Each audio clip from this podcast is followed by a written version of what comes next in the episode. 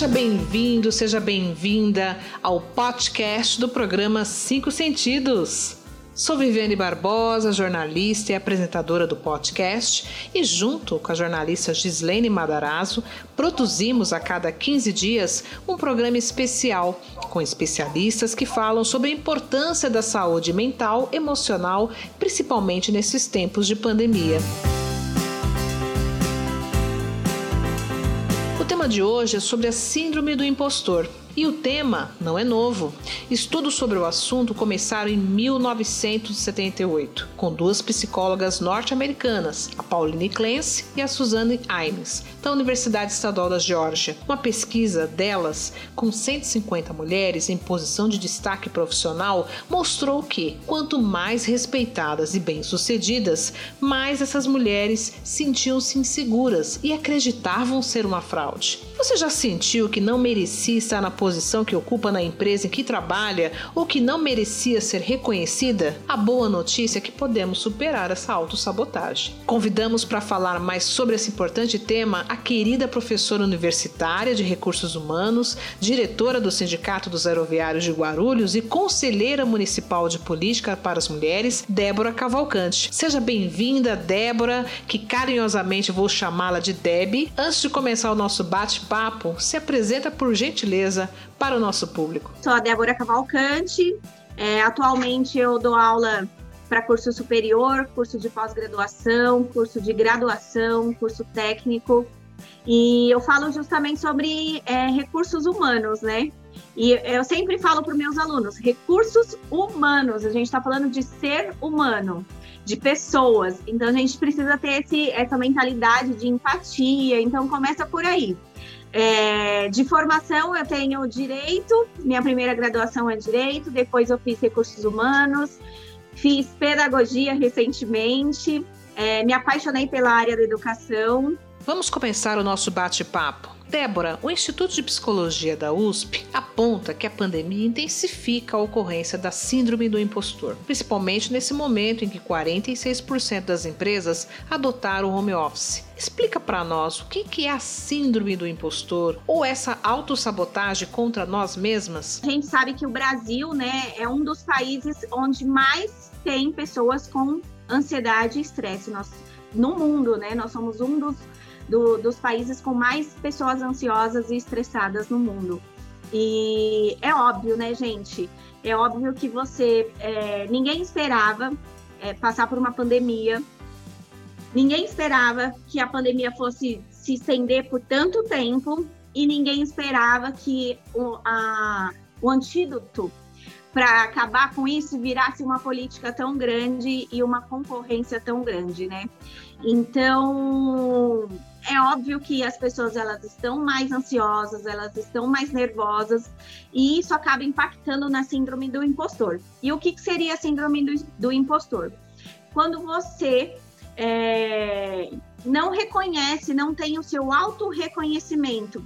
Você acha que tudo que você conquistou, que você adquiriu, foi por conta que você enganou alguém, ou que alguém fez isso por você, ou que seja obra divina. Não foi pe pelo seu trabalho, pelo seu esforço. Então você mesmo se sabota, você não se reconhece, você acha que você não é capaz de ter conquistado determinado cargo, determinado bem. Então você comprou uma casa, você fala: "Não, eu eu comprei porque foi a sorte, foi o destino, foi Deus, foi o universo, foi menos você, menos o seu esforço". Então, para te dar um exemplo muito raso, né? Você mesmo se sabota, você não se reconhece, você não se. É, você não conhece o seu potencial.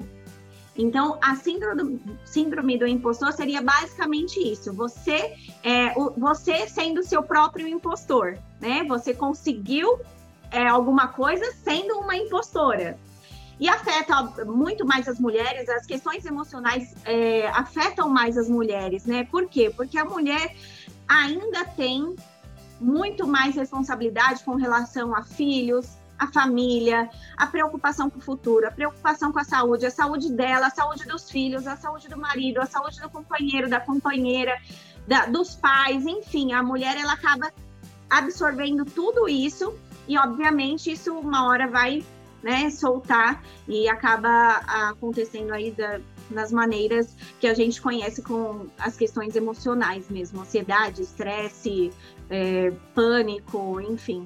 Débora, você tem razão. O problema é mais comum do que imaginamos. Eu li uma entrevista à Forbes da executiva Ana Paula Assis, que viveu a síndrome do impostor. Ela se sentia estagnada, começou a questionar se realmente merecia as oportunidades da vida. Sabe o que ela fez? procurou ajuda com uma coaching. É preciso falar do problema. Que recomendações você sugere para que possamos nos sentir mais autoconfiantes?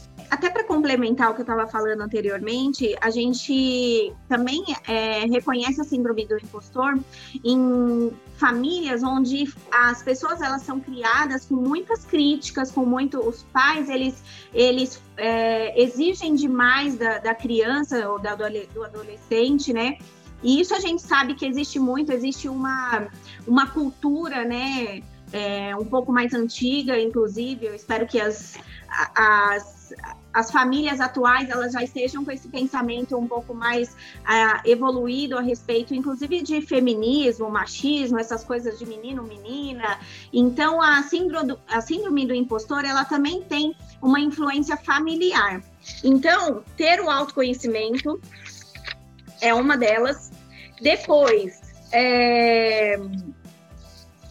autogestão, a gente entender como gerenciar todas essas emoções, esse turbilhão que está vindo aí, junto com pandemia, com vacina, com família, com medo de da família ficar doente ou com medo da vacina não, não dar certo, enfim, medo de ficar desempregado, aí você se sabota aceitando ofertas que nem, nem é compatível com o seu conhecimento, é, é aquém ao seu conhecimento, né, inferior ao que você realmente merece.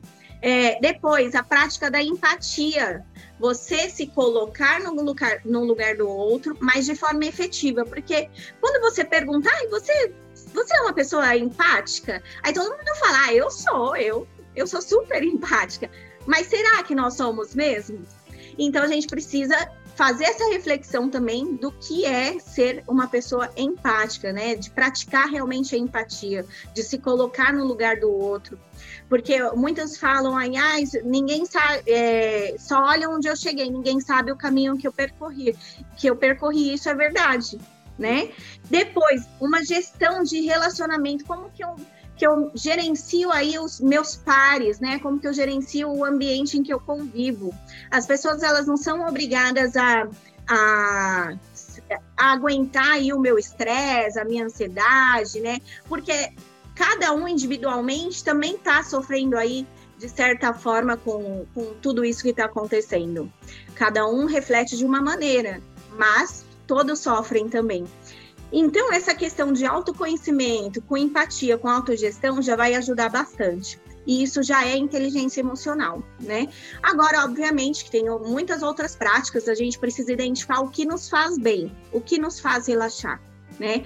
Tem pessoas que gostam de fazer Ho'oponopono. Não sei quem conhece, pesquisem, é uma técnica indiana. É, é, gostam de fazer é, Ho'oponopono, outros fazem mantras, outros fazem yoga, outros vão para academia, que também é uma questão que libera aí hormônios e tudo mais. Um, outros gostam de maratonar em séries. A gente precisa se autoconhecer, identificar quais são os gatilhos que, que fazem é, a autossabotagem, né? É, e esse para desenvolver essa síndrome do impostor, a gente precisa ter uh, essa autogestão e identificar o que me faz bem e explorar isso.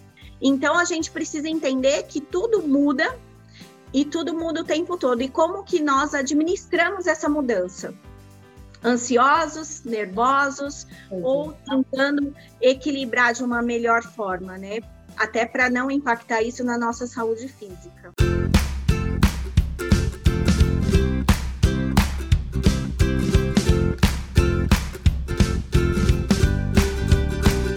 Agora chegou aquela hora, a hora das dicas do podcast do programa Cinco Sentidos. Débora, fala para nós quais são suas recomendações de filmes, séries ou livros que sejam inspiradores para todos nós. Em Busca da Felicidade, acho que é um filme muito, muito conhecido, né? Tanto na área de, de recursos humanos, empresarial, é, de coaching, de psicologia. É um filme que muitas, muitas pessoas é, assistem e estudam a respeito dele. Então, eu convido, inclusive, que você assista com esse olhar, né? Para identificar essa inteligência emocional, para identificar essa autossabotagem, a síndrome, síndrome do impostor. Então, Em Busca da Felicidade seria o primeiro. Eu trouxe também o, o, Extraordinário, que é um Ai. filme também fantástico, lindo, que fala exatamente também sobre a autossabotagem, inclusive da mãe, né, de uma mulher. E... Julia Roberts. Né? Exatamente, Julia Roberts. Fico arrepiada, é só de falar. Não vou dar um spoiler, né, para a pessoa assistir. Exato, quem não assistiu não vamos dar spoiler, não, é Um outro muito bom para falar sobre síndrome do impostor é o Gênio Indomável. Muito bom. Que é aquele rapaz que, nossa, entende muito, é muito inteligente, mas não se vê naquele papel, né? Não se, não se vê da forma como os outros se veem. E vice-versa, porque aquele psicólogo que o trata a mesma coisa, o professor, né? Uhum. Depois, um outro muito bom também para, para essas questões aí de, de tanto de inteligência emocional quanto, quanto de síndrome do impostor, o discurso do rei. Ai. É muito interessante, é muito legal também e está sempre dentro dessas questões que a gente fala sobre falar em público e tudo mais. E um outro mais engraçadinho que a gente indica muito na, em sessões de coaching, de psicopedagogia, que é o Divertidamente, que é para as crianças. E lá eles falam, inclusive, de cada emoção, né? Tem a tristeza, a alegria, a raiva. E é interessante a gente olhar sempre com essa visão do que a gente está estudando agora, do que a gente está conversando agora. Nós estamos falando sobre síndrome do impostor, então vamos assistir o filme identificando essas questões no filme, né? E como que esses personagens eles conseguem sair desse da, da situação. Depois, não sei se eu já posso, de livros trouxe aqui. Pode, o espaço é seu.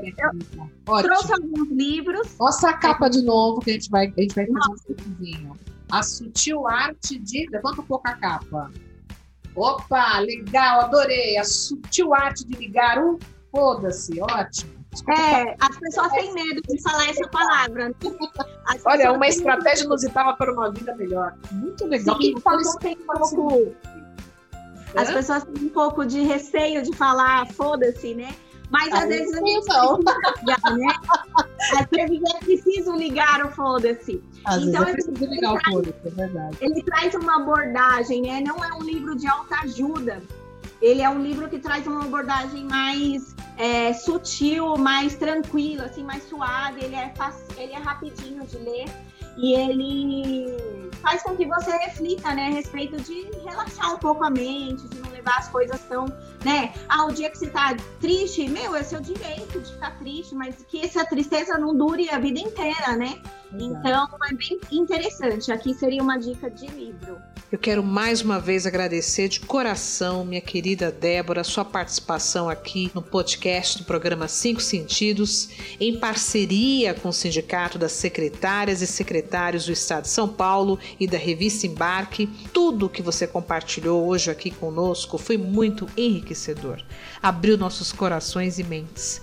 Sabemos que não é fácil, né, superar a autossabotagem no dia a dia, mas com pensamento positivo a gente supera qualquer obstáculo, não é verdade? Muito obrigada, querida Débora, novamente. Espero ter contribuído, obrigada pelo convite, estou à disposição. Eu aprendi num curso que eu fiz é uma frase que me sempre vem à minha mente quando as pessoas falam: Olha, o que, que, você quer falar por último? E é uma frase que sempre fica na minha mente, que é ou vai ou voa. Então, você não, não vamos voltar. Ou a gente vai ou a gente vai voar. De alguma forma a gente está indo para frente. Então vamos lá, ó. Sempre olhando em frente, né? A esperança aí de dias melhores, de coisas boas é, a visão positiva, inclusive para carreira profissional. É, eu faço também coaching de carreira, dou aula sobre gestão de carreira. E eu sempre digo para as pessoas, para os meus clientes, para os meus alunos, visão positiva. Não é, eu sei que não é fácil, gente. Eu sei, eu, eu sou uma pessoa que pratico também. Então, é, sempre um olhar positivo, porque o positivo ele vai atrair mais coisas positivas. Por quê? Porque sua mente está pensando, não é questão, ah, porque é o universo, porque é energia, porque não sei o quê. Quem acredita, ok, eu sou uma das que acredito, mas quem não acredita, é, é, é, científico, é científico que uma visão positiva, um olhar positivo, um pensamento positivo, o, o gerenciamento dessas emoções, elas vão contribuir para uma melhora. É, vocês podem ver que, inclusive, hoje em dia, muito se fala nas consultas médicas sobre estresse, sobre emoção. Você vai no ginecologista fazer um pré-natal, ele pergunta como que tá a sua emoção, como que tá a questão do estresse, coisa que antigamente não se perguntavam. Então pense o quanto que essa questão emocional está vindo à tona hoje, não só pela pandemia, mas de uns anos para cá estão olhando mais para isso, né? Não, a, a, a, psicologia, a psicologia, o coaching, né? Eles estão tendo um, um, olhar diferente, que antes estava bem adormecido aí, mal se falava de psicólogo. E hoje em dia as questões emocionais elas fazem toda a diferença em diversas questões da nossa, aliás, em tudo na nossa vida. Na nossa vida, verdade. Então, ou vai ou voa, pessoal. Ou vai ou voa.